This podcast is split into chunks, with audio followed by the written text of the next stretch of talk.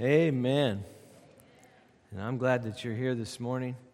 And what a blessing it is to be in the house of the Lord, just to worship Him, the one who paid our debt.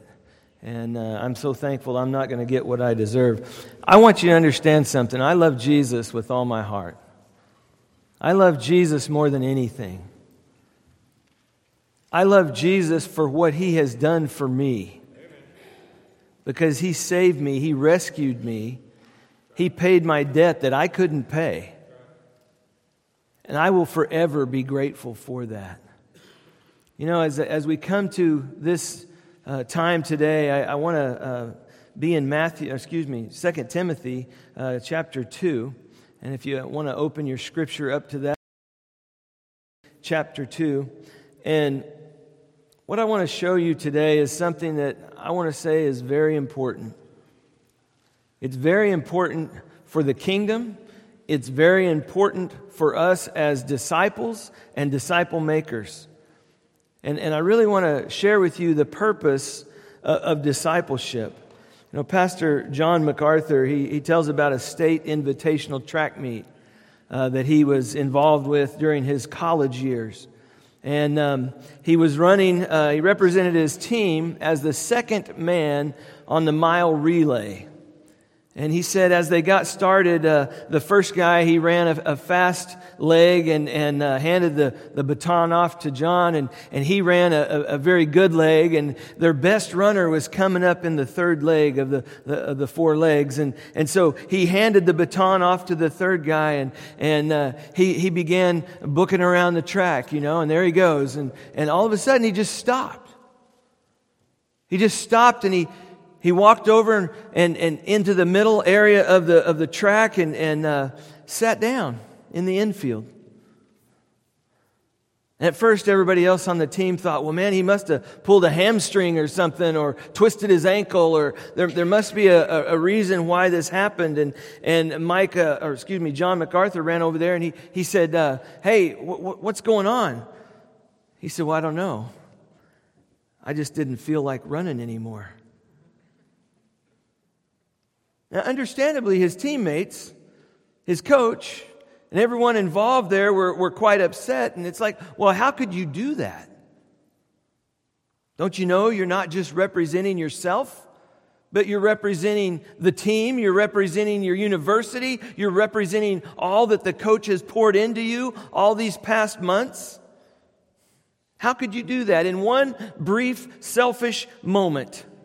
How could you destroy all that? John MacArthur continues and he says, on an infinitely more important level, countless leaders in the church have simply dropped out of the Lord's service with no better reason than the apathy of a collegiate runner. Folks, the work that we are involved with is very, very important. Amen. The things that we do, the way we live, the gospel that we proclaim is very, very important. I want to encourage you today, but I also want to challenge you today. To be a fruitful Christian,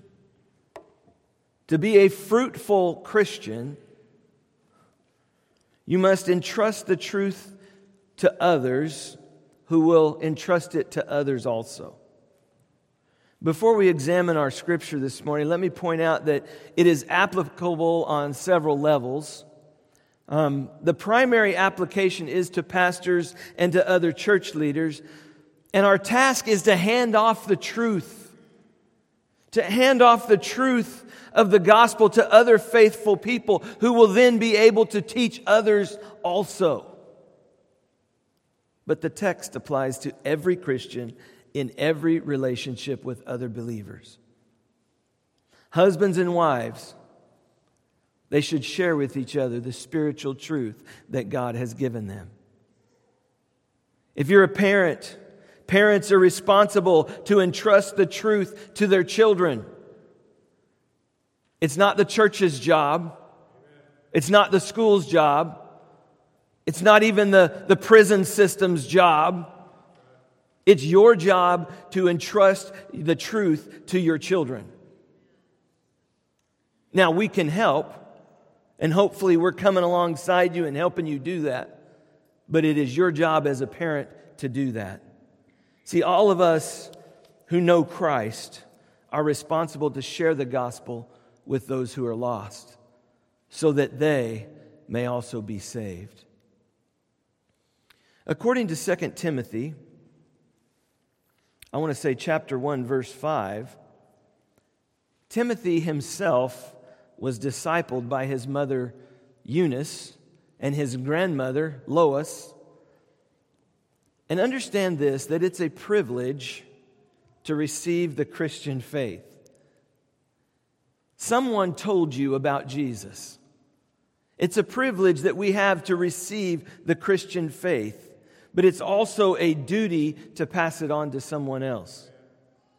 See, every Christian needs to look at themselves as a link between one generation and another. We need to be holding on to both generations. We need to be that link in between that holds it together, that is able to pass the baton. Look in 2 Timothy chapter 2, verse 1 and 2. Paul writes to Timothy, he says, "You therefore, my son, be strong in the grace that is in Christ Jesus. The things which you have heard from me in the presence of many witnesses, entrust these to faithful men who will be able to teach others also." Loving Father, I thank you for this time. I thank you for your word. I ask, Holy Spirit, that even in this moment, that you would show us the truth, that you would guide us and convict us. Holy Spirit, I ask that in this moment, you would lead us and guide us. We love you. We praise you. In Jesus' name we pray. Amen. You know, plain and simply, as believers, we are to teach others. From the beginning of this year, all of this sermon series has been about discipleship. It's been about sharing what you have with others. It's been about teaching others what it means to follow the Lord. And I think this is huge because verse 2 is one of the best verses in all of the Bible on discipleship. "The things which you have heard from me in the presence of many witnesses, entrust these to faithful men who will then be able to teach others also." And in the process, there's kind of this multiplying effect. It's kind of like your family tree. And I had a woman tell me recently, she said, "I have 4 children, I have 15 grandchildren, and I have 32 great-grandchildren." I mean, isn't that the way it goes? We multiply. I love that. I just want to share something real quickly with you. Some of you know Rogers and Rachel. Rogers and Rachel are missionaries, and they're in Kenya. And last year, at the end of the year, we took enough money over there so they could drill 2 more water wells, which is going very nicely. They're working on those. Sometimes there's difficulty when you come up against solid rock, but they're working there. When Rogers and Rachel attended here and they lived here, I was teaching a MasterLife class. And in that MasterLife class, there was quite a few of y'all in there, and they were in there. And, you know, one of the things I said at the very beginning of the class was, my desire in this is for you to take this and teach it to someone else. If you want to have a MasterLife class in your home, then please do that. They were some of the first people that went through MasterLife with me here at Memorial. It wasn't very long after that they left and went to Kenya, and they've been working and serving over there. And when they landed in Kenya, the first thing they began to do was teach discipleship. And so it wasn't very long. I received this card. It's a huge card. I don't know what the postage was on this card, but it was more than normal. But it says, thank you very much. And it says, Ridge and Tracy, you have gone out of your way to show kindness that truly shows how wonderful you are. Thank you very much. And this was a personal note that was written from the Revival Baptist Church in Mombasa, Kenya. It says, the RBC, the Revival Baptist Church, Mombasa, MasterLife theology students appreciate Rogers and Rachel, whom you well-trained and have nourished us spiritually here at RBC, Mombasa, Kenya. And they all signed the card. They all signed the card. Matter of fact, they put their dates and the phone numbers and their signatures all here in the back. Do you understand what I'm saying? These are my spiritual grandchildren. Not my physical grandchildren, my spiritual grandchildren. I haven't even met my great-grandchildren yet. See, I take very seriously when Jesus says, go, therefore, and make disciples of all the nations. I have grandchildren in Kenya. Amen. I mean, ain't that going to be something? When we meet Him, and we're there for all eternity, and we have spiritual grandchildren and great-grandchildren. Because you cared enough to share and to pass the baton to someone else, I became a believer, and now I've passed it on to someone else. I mean, what a huge blessing that is. You know, when we think about all of that. See, we're links in the chain. We're the spiritual connection between generations, past and future. We're ambassadors for Christ. And I believe there is someone somewhere whom you can influence for Christ in a way that will influence more generations down the road. It doesn't just end with you. It doesn't just end with me. See, we must be strong. And we must be willing to teach others. So what are the things that Timothy heard from Paul? I mean, I would put forth that he's not talking about last-minute advice, and he's not talking maybe about a sermon that Paul preached. He's talking about the true gospel. Hear me now. Lots of people are proclaiming a false gospel. Paul is talking about being faithful to those things that are true, the true gospel. See, I believe that he's talking about the true gospel that was preached by the apostles. The fact that Jesus came and he lived a sinless life. That he was crucified. That he was buried and he rose again on the third day. So that he could pay the price for your sin and mine. I believe that is what he is talking about. I love that.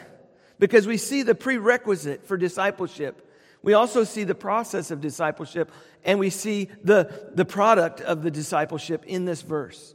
The prerequisite is what I would call a past event. The things that you have heard, past tense, from me among many witnesses. Listen, in order to pass something on, you have to possess it. You cannot give what you do not have.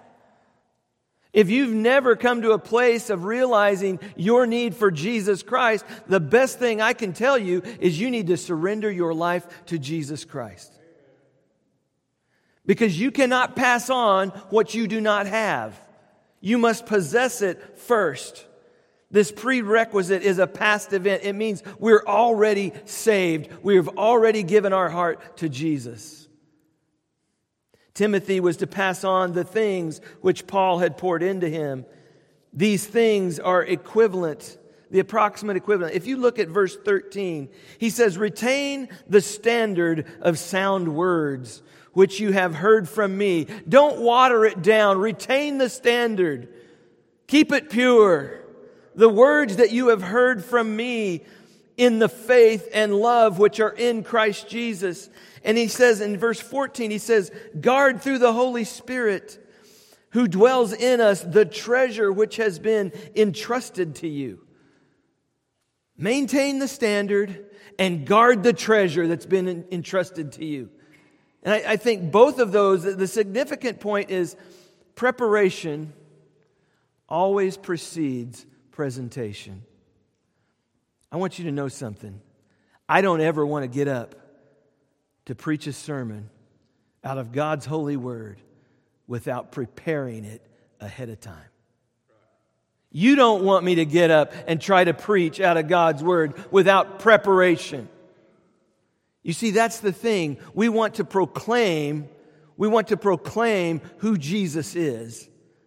But in order to do that, we have to be prepared.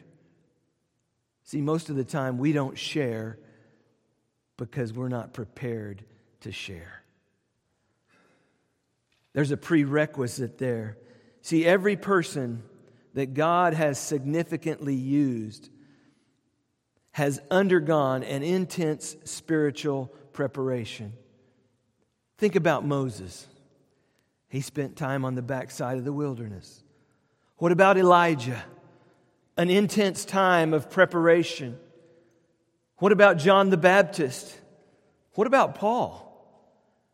I mean, all of these people that we look to as heroes of the faith spent time with God in preparation for what they were going to proclaim.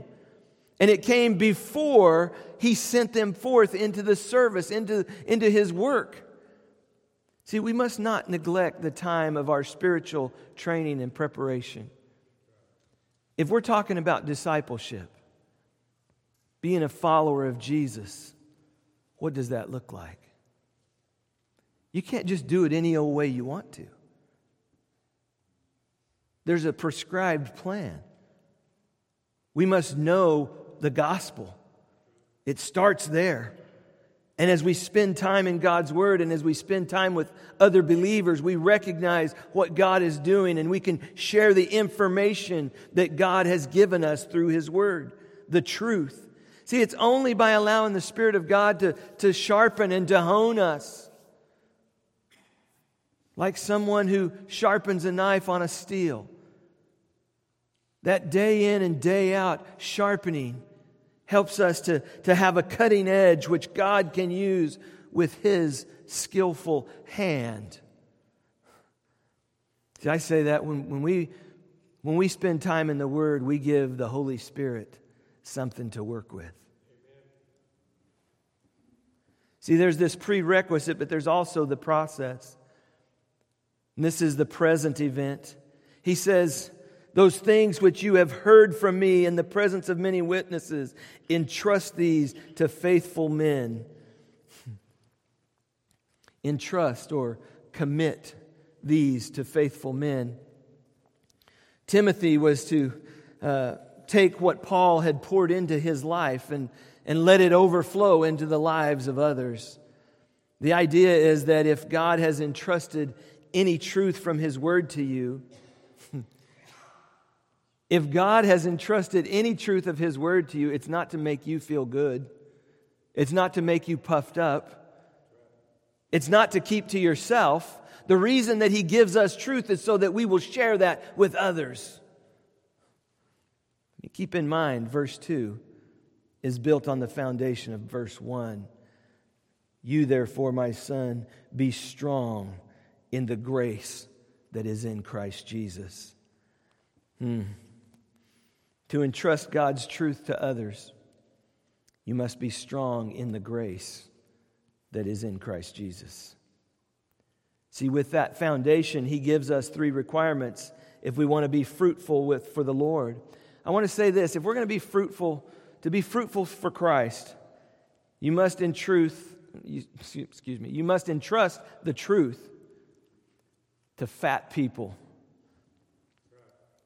Faithful, available, teachable. If you're faithful, God can use you. If you're available, God can use you. If you're teachable, God can use you. But if any one of those is missing, God can't use you. Faithful, available, and teachable. See, the word entrust there is a verb related to the noun that means a deposit. We know what that's all about, don't we? Because we bank. We know what a deposit is. We make a deposit in the bank, and we hope that when we go back to the bank that our deposit will still be there. This word entrust, it refers to entrusting your valuable treasure to a trusted friend to guard for you during your absence. Hey, you know, when we go on mission trips and things like that, and sometimes we have to take a break in the airport concourse. And so what we do is we ask someone in the group, hey, would you mind watching my bag? I need to go to the men's room. Hey, would you mind watching my bag? I need to go get a cup of coffee.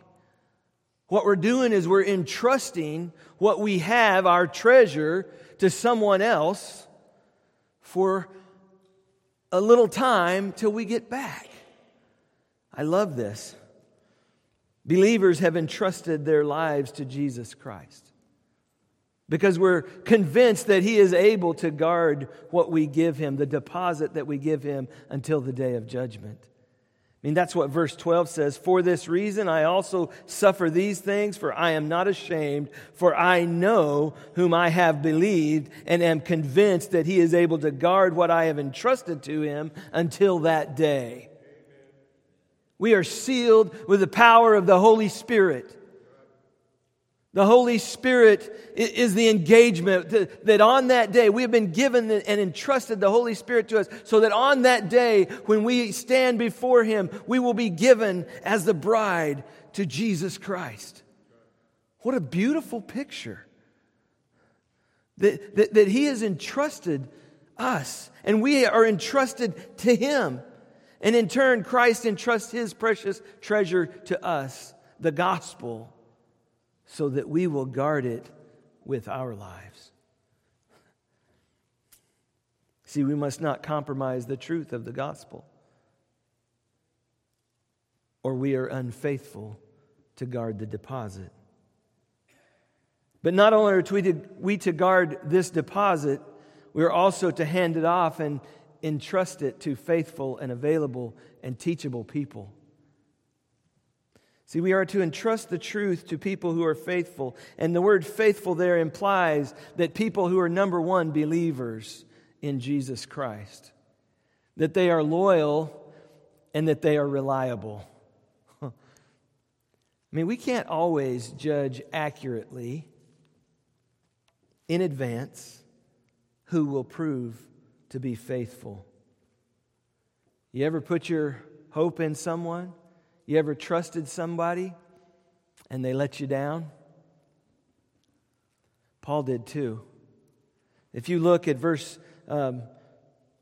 15, he says, you are aware of the fact that all who are in Asia turned away from me, among whom are Phagellus and Hermogenes. There's two people there. If you go over to chapter 4, verse 15, he also includes Demas as people who were not faithful. People he had poured into, people he had given the baton to, who went and sat down in the infield. It says Demas was, consumed by material possessions, and so he left the faith. But you recognize that we don't always judge accurately who those faithful people are. But if you want to be fruitful, look for young believers who give evidence of being faithful, and begin to entrust the great truths of the faith to them. Listen, those of us who have walked with the Lord many, many years have a tremendous opportunity to invest in others. Folks, those who pass the baton, those who invest the gospel in other people are powerful, powerful people. They influence people for the cause of Christ. They're not just living for themselves. They're not just consuming on their own lusts. They're planting seeds of trees that they will never, ever sit up under. They will never eat the fruit off of those trees, but other people will. And so that's why it's important that we find people who are faithful. Entrust the truth also to people who are available. This process of entrusting sound doctrine takes time. It takes time to invest in other people. What is it that Americans don't have much of? It's time. How do you spell love? Time. That's what we want. That's what people want. They want you to spend time with them because that communicates our love for them. Some people, as sincere as they might be, are just too busy with other things. In a society that loves to tell people how busy we are. Hey, Ridge, can you do this? Well, I'm busy. Can you go here? Can you share this? I'm busy. We all want to, it's like it's a badge of honor that we tell people how busy we are, lest they think that we are lazy. So we go 90 to nothing and we do all of the urgent stuff, but we are doing nothing that is important. So we're led by the urgent. Well, I got to go here. I got to do that. You see, in some cases, their busyness is a matter of wrong priorities. They probably ought to be told that they need to seek the kingdom of God first and His righteousness. They may not be interested. Sometimes the ebb and flow of life come in. Sometimes it seems inescapably that we are busy. Maybe taking care of family, maybe chasing 4 kids and you know, all of these things. I know my neighbor yesterday, I was out mowing my yard and I seen this lady come and she got in her SUV with 4 kids. I haven't seen her husband lately. I don't know where he's at. He might be deployed. He might be somewhere else. I don't know.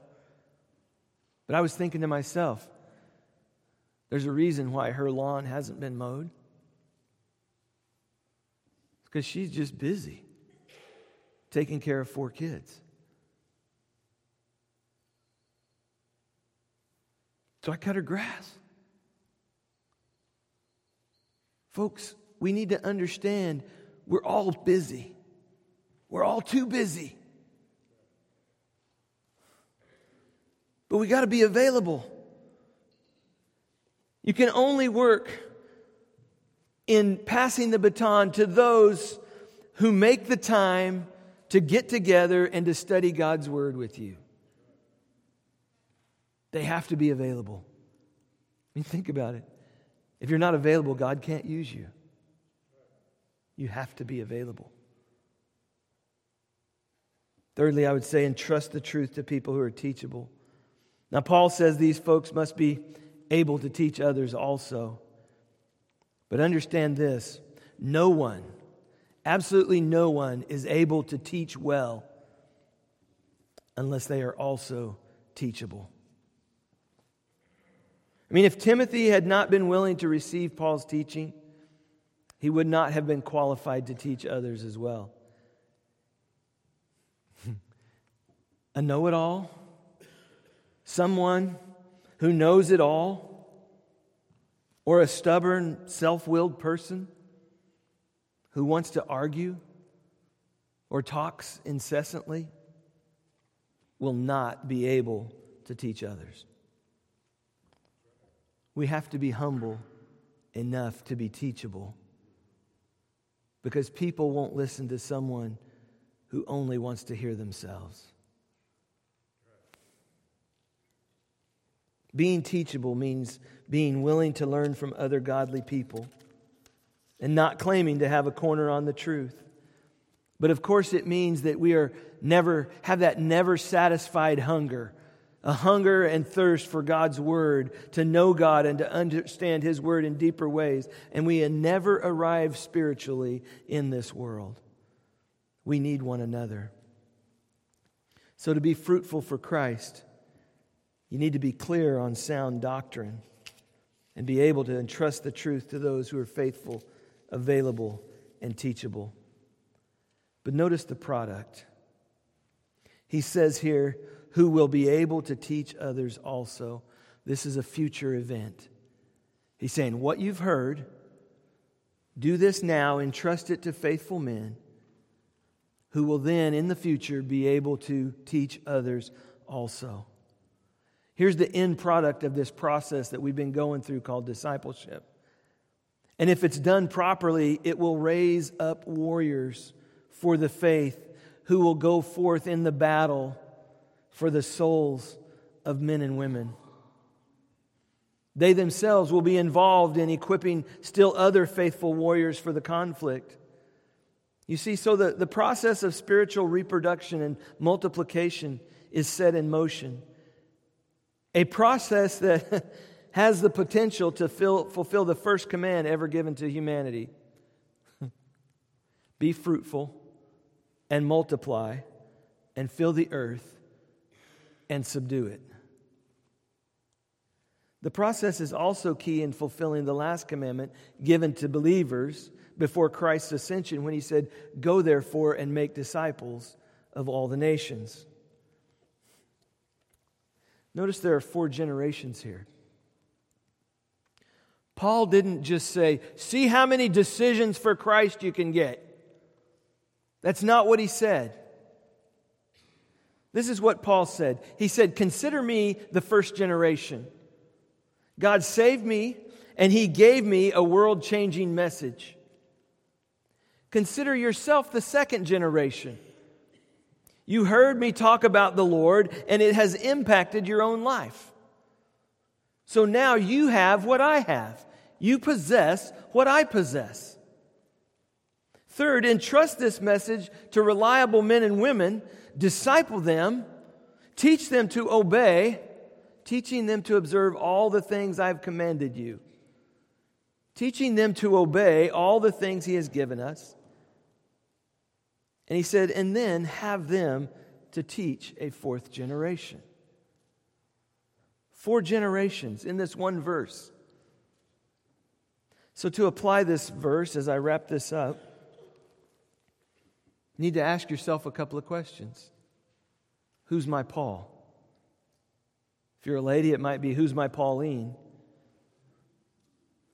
In other words, who do you look to as a spiritual mentor? A word of caution here, don't just sit around with your spiritual umbilical cord in hand, waiting for somewhere to plug it in. Seek the Lord. Ask God to give you a spiritual mentor. Ask the Holy Spirit to guide you in that. Who is my Paul? Know who your Paul is. Second question, who are my Timothys? Who are the people that I'm pouring into?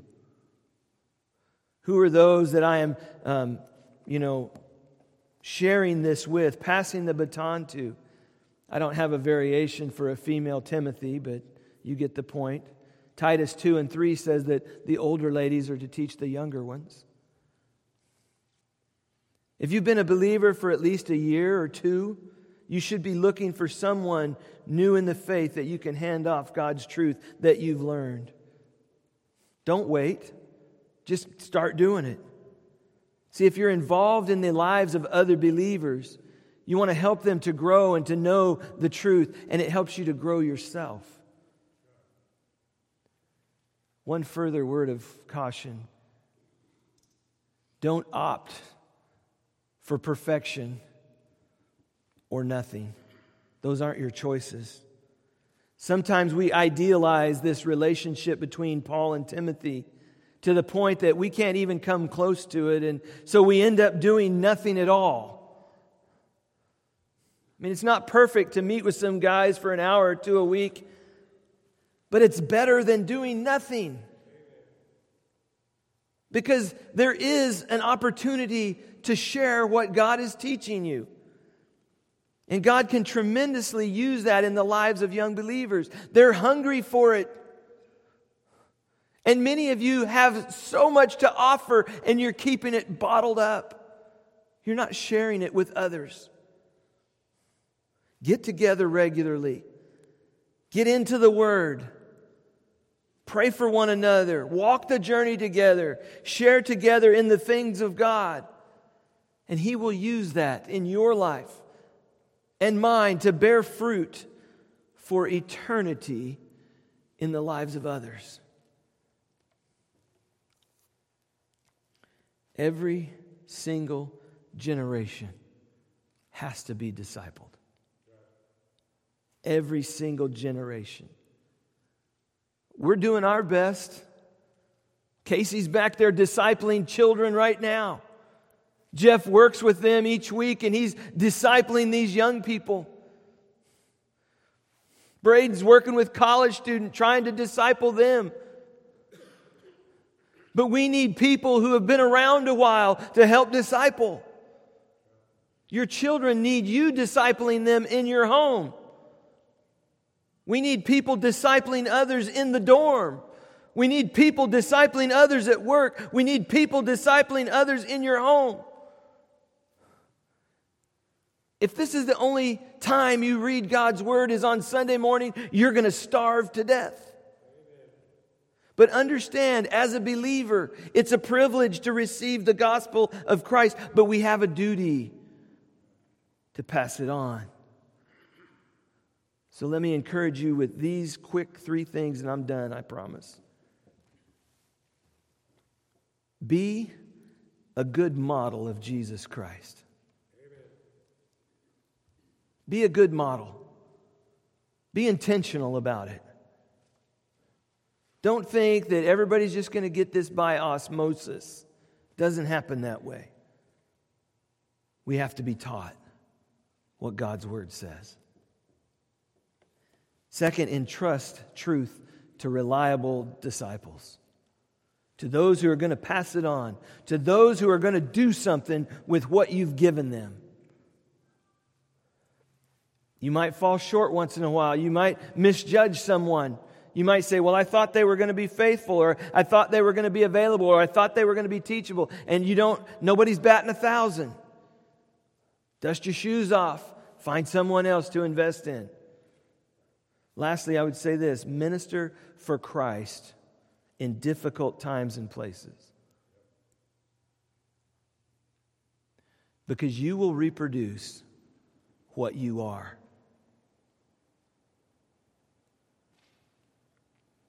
Folks, that statement alone should cause us to look deep inside. Because the influence that I'm having on people is making them become exactly what I am. Sheep produce sheep. Goats produce goats. Be a good model of Jesus Christ. See, I challenge you to become a discipler today. To begin investing in other people's lives so that the kingdom of God would grow. So that we would see our spiritual grandchildren and great-grandchildren. What a blessing that will be. But folks, God is looking for willing hearts. I don't care where you've been. I don't care what you've done. What matters today is what you do from this point on. Because you have the opportunity. And you've been told, it's been shared with you what God's Word says. So how about it? Will you commit to being a discipler? If you've never acknowledged Christ in your life, you need to do that. If you need a place to plug in, to be a part of the body of Christ, this is a good church. Whatever He's putting on your heart, I invite you to do that today. In just a moment, our worship team's going to come and they're going to lead us in another song. And as they do, this is your invitation to come and to commit whatever it is to the Lord Jesus. You're not committing it to me. You're not committing it. You're committing it to Him. And that's what matters. Let's pray together. Loving Father, I thank You for this time. I thank You for Your Word, and Father, I know that this is a very important part. You entrusted this truth to your disciples, who were able to entrust it to others. And Father, I pray that we would not drop the ball, that we would not drop the baton on our leg of this journey. But Father, as believers in Jesus Christ, we would pass on the truth that we know to future generations. Father, that we would make it with intentionality. Father, that we would come to you in repentance. Father, that we would ask you to forgive us where we've failed. God, that we would recognize that we need you every day, every step of the way, to become what you created us to be for you and for your glory. Your word says, "This is my Father's glory, that you bear much fruit, showing yourselves to be my disciples." Oh, Father, may that be true of us. Father, that we would not just get tired of it and go sit down in the infield and act like it doesn't matter. Father, I pray that we wouldn't let your kingdom down, that we wouldn't let the Lord Jesus down. Father, but that we would be faithful, that we would make ourselves available. Father, that we would remain teachable. Father, that as you put people in our path, we would see the opportunity to influence and to encourage them in their walk with you. Father, that we would proclaim very clearly the gospel of Jesus Christ in our own homes first, in our own lives, but also in our church, in our work, in our school. Father, that we would be concerned about the things that you're concerned about. And Holy Spirit, I ask that you would elevate Jesus, King Jesus, in our hearts. Father, that we would want to bring glory and honor to him, because his name is exalted above all names. Because at the name of Jesus, every knee will bow and every tongue will confess that he is Lord, to the glory of God the Father. Holy Spirit, I ask that you would make it so in our hearts and in our lives this very day. In Jesus' name we pray. Amen.